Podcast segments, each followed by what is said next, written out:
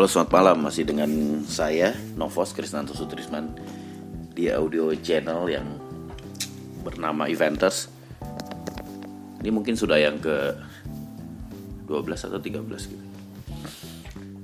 Uh, malam ini saya mau bahas tentang uh, tentang bagaimana teman-teman bisa menjadi partner untuk menjalankan sebuah event terutama hal ini uh, malam ini saya ingin memberikan tips kepada teman-teman yang ada di lokal yang yang ada di daerah yang di luar Jakarta di Indonesia. Bagaimana sih menjadi partner dari uh, event organizer pusat atau agensi pusat? Bagaimana menjadi partner yang baik dan yang bisa diandalkan? Pertama pasti perkenalan bagaimana teman-teman bisa membuat sebuah perkenalan kepada IO yang ada di Jakarta atau agensi yang ada di Jakarta. Beberapa hal yang pernah dikerjakan oleh teman-teman, saya pikir itu sudah baik, yaitu melakukan uh, roadshow ke Jakarta, ya, sempatkan diri melakukan roadshow, bertemu dan bertatap muka dengan teman-teman IO yang ada di Jakarta ya syukur-syukur bisa masuk dari di dalam satu komunitas event organizer ya. Kebetulan saya uh, founder dari komunitas yang bernama Backstagers. Di situ bisa.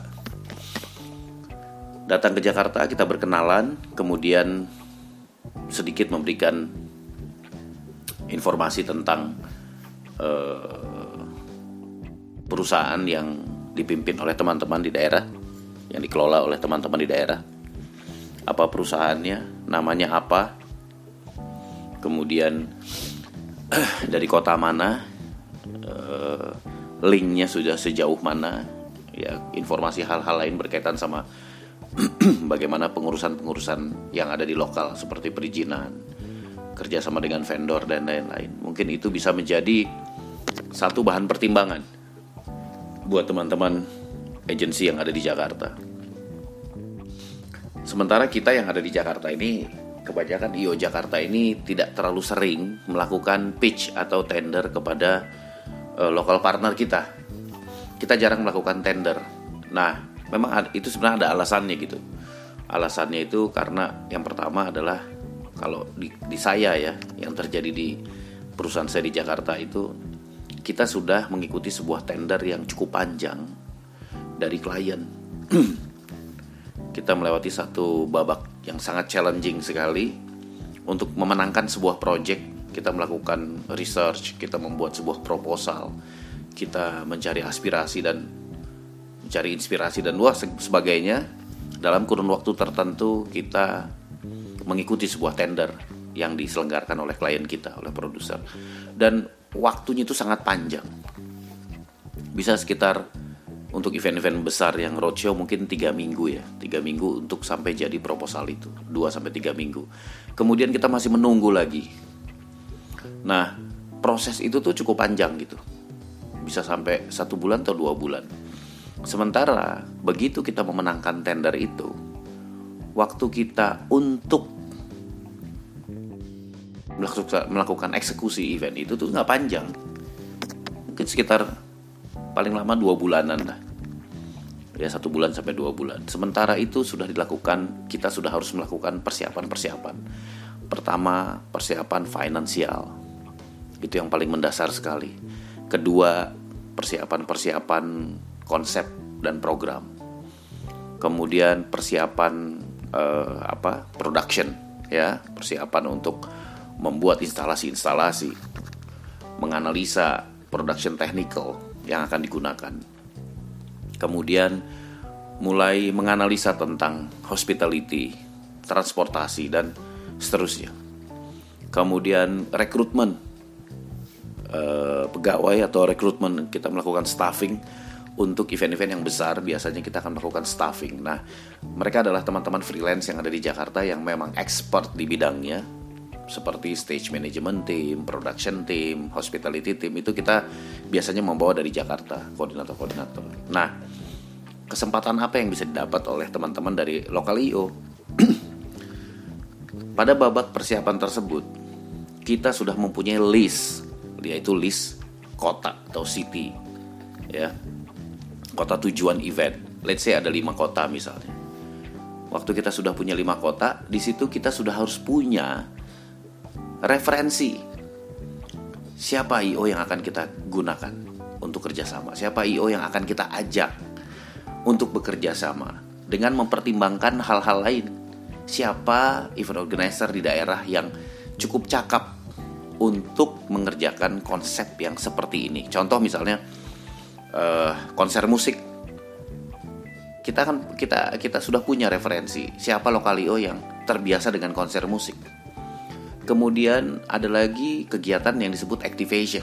Nah, kita juga di situ mencari gitu siapa yang pas gitu ya untuk diajak kerjasama melakukan sebuah activation yang mungkin jangka waktunya lebih panjang. Let's say tiga bulan misalnya. Let's say bentuknya mobile direct selling sehingga IO di daerah itu mungkin harus memiliki kebiasaan-kebiasaan atas event-event yang diminta itu banyak hal-hal lain yang berhubungan sama event yang kita membutuhkan referensi. Nah, teman-teman di daerah itu biasanya memang menangkap pekerjaan, ya, biasanya menangkap sebuah pekerjaan sehingga uh, sebuah project itu sebuah pekerjaan itu tidak dilakukan dari nol seperti kita di Jakarta.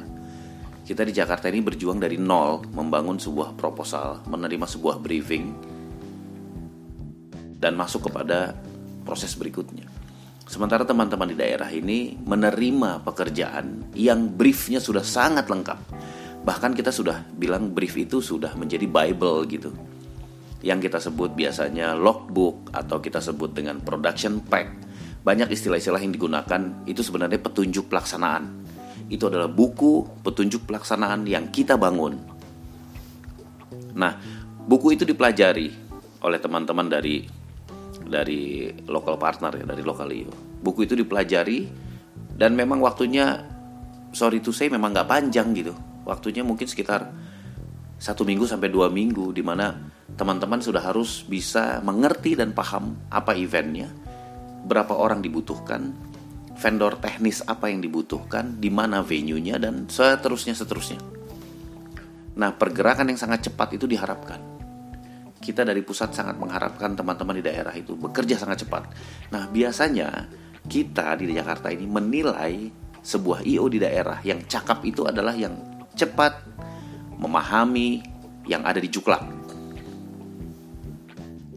Nah, bagaimana caranya? Bagaimana caranya memahami itu? Satu hal yang paling penting adalah experience. Apabila teman-teman punya pengalaman-pengalaman pengalaman itu jangan cuma dijadikan uh, disyukuri sebagai sebuah pekerjaan saja, tapi pekerjaan yang pernah dilalui itu kalau bisa dicatat sebaik-baiknya, dievaluasi sebaik-baiknya, dijadikan uh, bahan pelajaran gitu untuk tim di dalam di dalam perusahaannya lokal partner ini. Membedah lagi melihat apa kekurangan-kekurangan sehingga pada saat agensi pusat memberikan pekerjaan yang hampir mirip, itu bisa dibilang kalian sudah pernah gitu. Sehingga kalian tinggal membuka buku-buku lama teman-teman gitu, membuka buku lama, membuka catatan lama, membuka kasus-kasus lama yang harus diantisipasi apa ke depan. nah tentunya perkenalan ya silaturahmi dijaga terus. Kemudian saya punya tips untuk teman-teman di daerah ini melakukan apa ya seperti promosi lah promosi perusahaannya di sosial media terus menerus sebaik mungkin bentuknya entah itu video entah itu foto dan sebagainya yang bisa di share di YouTube, di Instagram, di Facebook sehingga teman-teman di daerah ini, eh, teman sorry teman-teman di pusat ini melihat pergerakan kalian di daerah seperti apa perkembangannya.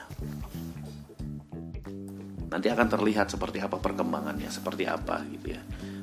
itu tidak harus event yang dipakai untuk belajar itu tidak harus event yang dari pusat event-event di daerah juga harus gitu jadi local partner itu harus mempunyai kesigapan gitu ya kesiapan untuk menerima brief yang di mana brief itu sudah matang tinggal dieksekusi saja. Jadi uh, jadilah lokalio yang ingin terus belajar. Karena dalam setiap bekerja itu ada nilai belajar. Sehingga jangan pernah berhenti untuk menerima banyak tanggung jawab, menerima banyak tantangan dari brief-brief yang diberikan oleh teman-teman di pusat. Dan saya sangat respect sekali kepada semua teman-teman yang di daerah, mau besar mau kecil perusahaannya, saya sangat respect sekali. Kenapa? Karena gini, uh, waktu kita berkunjung ke daerah, apa pun yang ada di sana itu atas penguasaan kalian, bukan kami di pusat. Coba sebutkan apa nih contohnya? Misalnya lokasi, kalian lebih tahu. Komunikasi, kalian lebih pinter di sana. Kuliner apalagi, itu paling saya suka tuh. Kalau ke daerah, saya selalu minta diajak untuk ya sedikit wisata kuliner oleh teman-teman di daerah. Hotel dan sebagainya. Teman-teman lebih mengerti dari kami. Teman-teman punya value yang sangat berharga buat saya. Dan saya sangat menghargai itu. Saya tidak akan pernah bisa belajar. Kami semua di Jakarta nggak akan pernah tahu kalau kami nggak diajak. Jadi itulah keistimewaan-keistimewaan juga yang dimiliki oleh teman-teman di daerah gitu. Jadi tidak boleh berkecil hati bahwa teman-teman di daerah harus terus mengembangkan link, terus melakukan silaturahmi, terus eksplorasi di daerah itu apa yang baru, venue apa yang bagus, ada hotel baru apa yang baik, lakukan kerjasama-kerjasama ya dengan venue-venue sehingga bi mungkin bisa mendapatkan harga yang baik. Ya lakukan silaturahmi terus dengan birokrat-birokrat sehingga perizinan mudah dilakukan di sana sedikit-sedikit boleh melakukan inovasi-inovasi, melakukan eh, event-event kecil, berinisiatif melakukan event kecil di daerah sehingga kita di Jakarta melihat ada prestasi-prestasi lain, ada nilai-nilai tambah dari teman-teman sekalian. Gitu. Jadi kurang lebih seperti itu. Semakin banyak pengalaman ya akan semakin terlihat oleh teman-teman di Jakarta. Dan jangan lupa, bagian dari marketing adalah memudahkan terjadinya sebuah kerjasama. Waktu kita kerjasama dengan pusat, kita boleh saja uh, boleh saja untuk negosiasi dan harganya tidak mahal. Kenapa? Niatnya adalah untuk menunjukkan dulu bahwa kita bisa bekerja dengan baik bukan memotong kita nggak bisa bilang bahwa angka yang kita yang sudah diberikan oleh lo, teman-teman lokal kepada kita terus dipotong gitu ya. Bukan itu. Tapi munculkan strategi bahwa angka yang dipotong itu adalah angka marketing. Sehingga tidak dilihat sebagai sebuah kerugian. Itu adalah investment. Misalnya teman-teman di daerah menawarkan harga 100 juta kepada IO pusat. Tapi IO pusat menawar 10 juta misalnya sehingga cuma 90 juta. Ambil aja. Anggap aja 10 juta itu adalah biaya marketing. Biaya terjadinya satu silaturahmi, biaya untuk memunculkan trust. Kita kadang menyebutnya dengan next business development gitu, itu biaya itulah gitu. Jadi uh, pinter-pinter bergaul dan banyakin teman ya ke pusat, kemudian uh, tetap humble, rendah hati, banyak connection di daerah. Ya bisnis selalu naik dan turun, jadi jangan pernah menyerah.